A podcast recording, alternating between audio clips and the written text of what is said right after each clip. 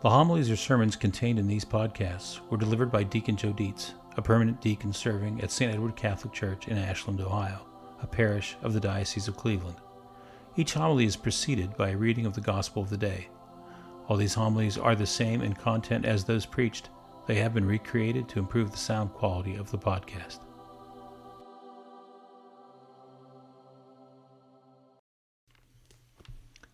A reading from the Holy Gospel according to John. Jesus said, I am the Good Shepherd. A good shepherd lays down his life for the sheep. A hired man who is not a shepherd, and whose sheep are not his own, sees a wolf coming and leaves the sheep and runs away, and the wolf catches and scatters them. This is because he works for pay and has no concern for the sheep. I am the good shepherd, and I know mine, and mine know me. Just as the Father knows me, and I know the Father, and I will lay down my life for the sheep. I have other sheep that do not belong to this fold. These also I must lead, and they will hear my voice. And there will be one flock, one shepherd. This is why the Father loves me because I laid down my life in order to take it up again. No one takes it from me, but I lay it down on my own. I have power to lay it down and power to take it up again. This command I have received from my Father. The Gospel of the Lord.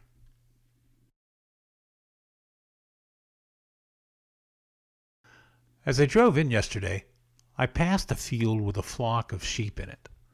I couldn't help but notice that something unusual seemed to be going on, so I stopped to take a closer look. Much to my surprise, it appeared that they were having some kind of a gathering to elect a new shepherd.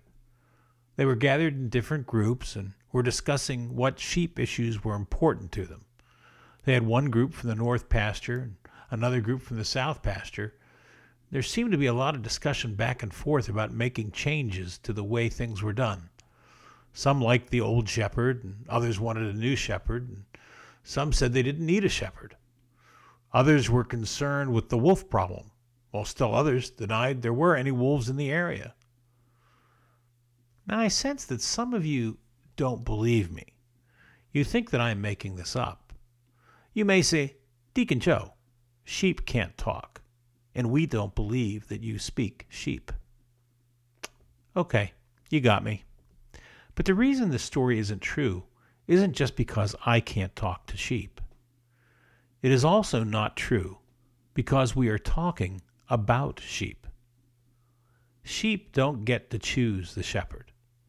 And if they don't follow the shepherd, they have either a close encounter with a sheepdog or a shepherd's crook to keep them in line. When Jesus chose the symbolism of himself as the Good Shepherd and church members as the sheep, he was not using a symbol of democracy, popular opinion, or group rule. He used the symbol of a leader and followers.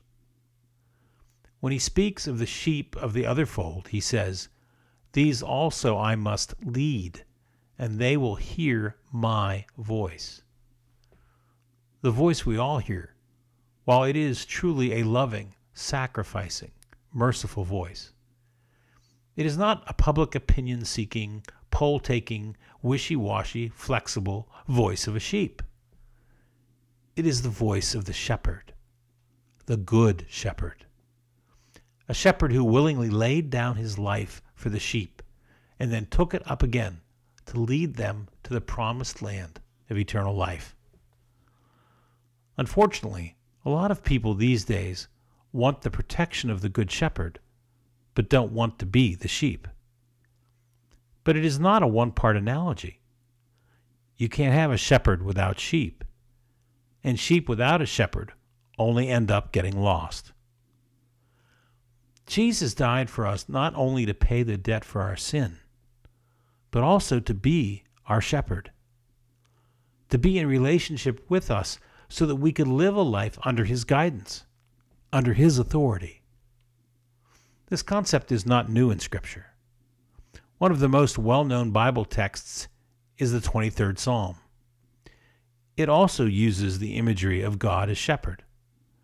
However, if we take a closer look at it, we will find that it is not just a psalm of comfort, but also clearly indicates what kind of relationship provides the comfort. The Lord is my shepherd. There is nothing I lack. In green pastures he makes me lie down. To still waters he leads me. He restores my soul. He guides me along right paths for the sake of his name.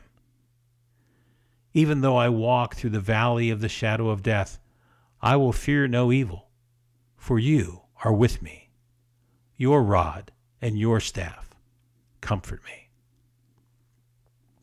This is a psalm of King David, who, as you may recall, was a shepherd before he was a king. So he well understood the roles of shepherd and sheep. David also understood the concept of wolves, which is another area where we can sometimes get confused. As Jesus indicated, wolves are a primary threat to sheep. They attack the flock, scattered about, and then pick off single sheep to kill and eat. Oftentimes, shepherds use sheepdogs to help manage the sheep, to keep them together, to help move them away from danger and toward safety, and most importantly, to help protect them from predators such as wolves. As long as we are talking about animals today, I might as well go all in with a pig story. In 1995, there was a really cute family movie called Babe. Babe was a pig that was raised by a sheep farmer and learned to herd sheep. Babe gets so good at herding sheep that ultimately the farmer ends up entering Babe the pig in a sheep dog contest. It is a fun movie if you haven't seen it, but part of the story was that the pig, Babe, was able to talk to the sheep. And among other things, he learned that the sheep thought of the sheep dogs as wolves and were scared of them and hated them. They thought this way because the sheepdogs were always nipping at them and barking at them in a threatening manner to get them to move or to control them. And also because, well, dogs look a lot more like wolves than they do sheep. They did not see the sheepdogs as protectors or helpers, only as an annoyance at best and a threat at worst. In our efforts to follow Jesus and live the Christian life, Jesus makes it clear there are wolves or threats to our safety. If there were not, he would not make the point of comparing the good shepherd who lays down his life to the hired hand that runs away upon sight of the wolf. For the purpose of this analogy, the wolves we face would be the devil, the flesh, and the world. On the other side, the sheep dog role would be filled by those who dedicate their lives to serving God and the church and are there to provide guidance and protection, consistent with and guided by the Holy Spirit's overall direction and care. As we struggle with the challenges of living in a world dominated by secular media and increasingly hostile to Christianity in general and the Catholic Church in particular, if we are not careful, we can find ourselves, just as the sheep in the Babe movie, struggling with being able to tell the sheepdogs from the wolves. One of the enemy's great tactics is to cause us to doubt our source of direction. And one of the ways this is accomplished is by the simple repetition of a lie. I had the unfortunate experience this week to be involved in a case where one of the parties simply chose to state a false set of facts repeatedly and with increasing volume until there was no point in further discussion. And while it may sound ineffective, this same approach is occurring in the public forum every day with issues critical to faith, life, and family. It is done both through repeating incorrect information and also by not reporting the true or full story. In the face of this agenda that espouses individual freedoms at all costs, without conscience and without God, the voice of the Christian sheepdog is quickly labeled rigid, divisive, hateful, and worse. Removing from their sound teaching the words of Christ's love, healing, compassion, and mercy, and focusing simply on the few unpopular, although true words that call a sin a sin. This is why the role of the church in our daily lives is so critical. Jesus founded it to be a source of truth, guidance, and protection from the wolves of the world. In spite of its flaws, present in any human institution, we still believe it to be guided by the Holy Spirit and infused with the grace of God by His design and under His direction and control. Last point. One of the reasons the wolf is effective in its approach is that the sheep become emotional and scatter. They get scared and they run in different directions, and this makes them easier to single out for an attack. One of the challenges I have found to keeping myself under the direction of the Good Shepherd is when I get emotionally involved in an issue. This is not to say that emotions are bad in themselves, they are wonderful in many ways. They are part of how we were created for a reason.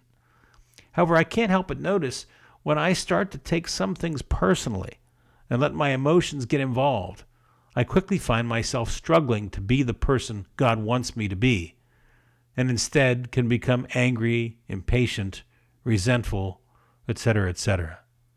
I know that's hard to believe. The problem is that often when those feelings begin to take over, turning to my source of comfort and protection, to God in prayer, does not come easily in the emotion of the moment. I can feel scattered like a sheep seeing a wolf, and forgetting the Good Shepherd has my back in all situations. Sometimes I exacerbate the problem by not wanting to approach God when I'm struggling with the emotion of the moment and not at my best. As if I needed to be good in order to ask God to help me be good. That is about as smart as a sheep thinking it can't run to the shepherd for protection because it's afraid of the wolf. What I have found helpful is to find a spot where I can pray out loud to God about the struggle. It helps for me to hear myself say quite simply, Dear Lord, I am feeling angry, resentful, hurt, or whatever emotion I'm dealing with at the moment. And I need your help. I know you have the power over this issue. But right now, my feelings are getting in the way of my will. Help me to surrender this to your power and your grace. Come, Lord Jesus. However, we turn to God, the important thing is that we turn. No matter how challenged the wolves may have us feeling at the moment, He is the good shepherd. He laid down His life to save us. We know Him, and He knows us. Send questions or comments regarding this podcast to Deacon Joe 2017 at gmail.com.